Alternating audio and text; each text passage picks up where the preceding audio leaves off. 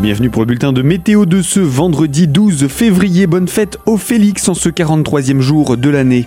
Météo France annonce une dégradation pluvio-neigeuse aujourd'hui. Après quelques éclaircies temporaires ce matin, le ciel s'assombrit progressivement en courant de matinée à l'approche d'une nouvelle perturbation.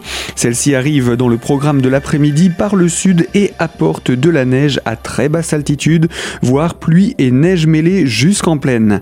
La limite pluie-neige remonte durant la nuit suivante à 7 700 mètres d'altitude en raison d'un léger redoux et le vent orienté au sud est sensible aujourd'hui 40 à 50 km en pleine, 30 à 40 sur le relief.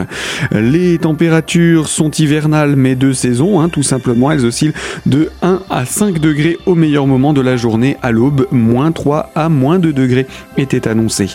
Pour ce qui est des jours à venir, un week-end pluvieux et venteux au programme avec des chutes de neige abondantes sur le relief vosgien. Refroidissement sensible en début de semaine prochaine avec de la neige jusqu'en plaine. Toute l'info météo est à retrouver sur notre site internet radiocristal.org.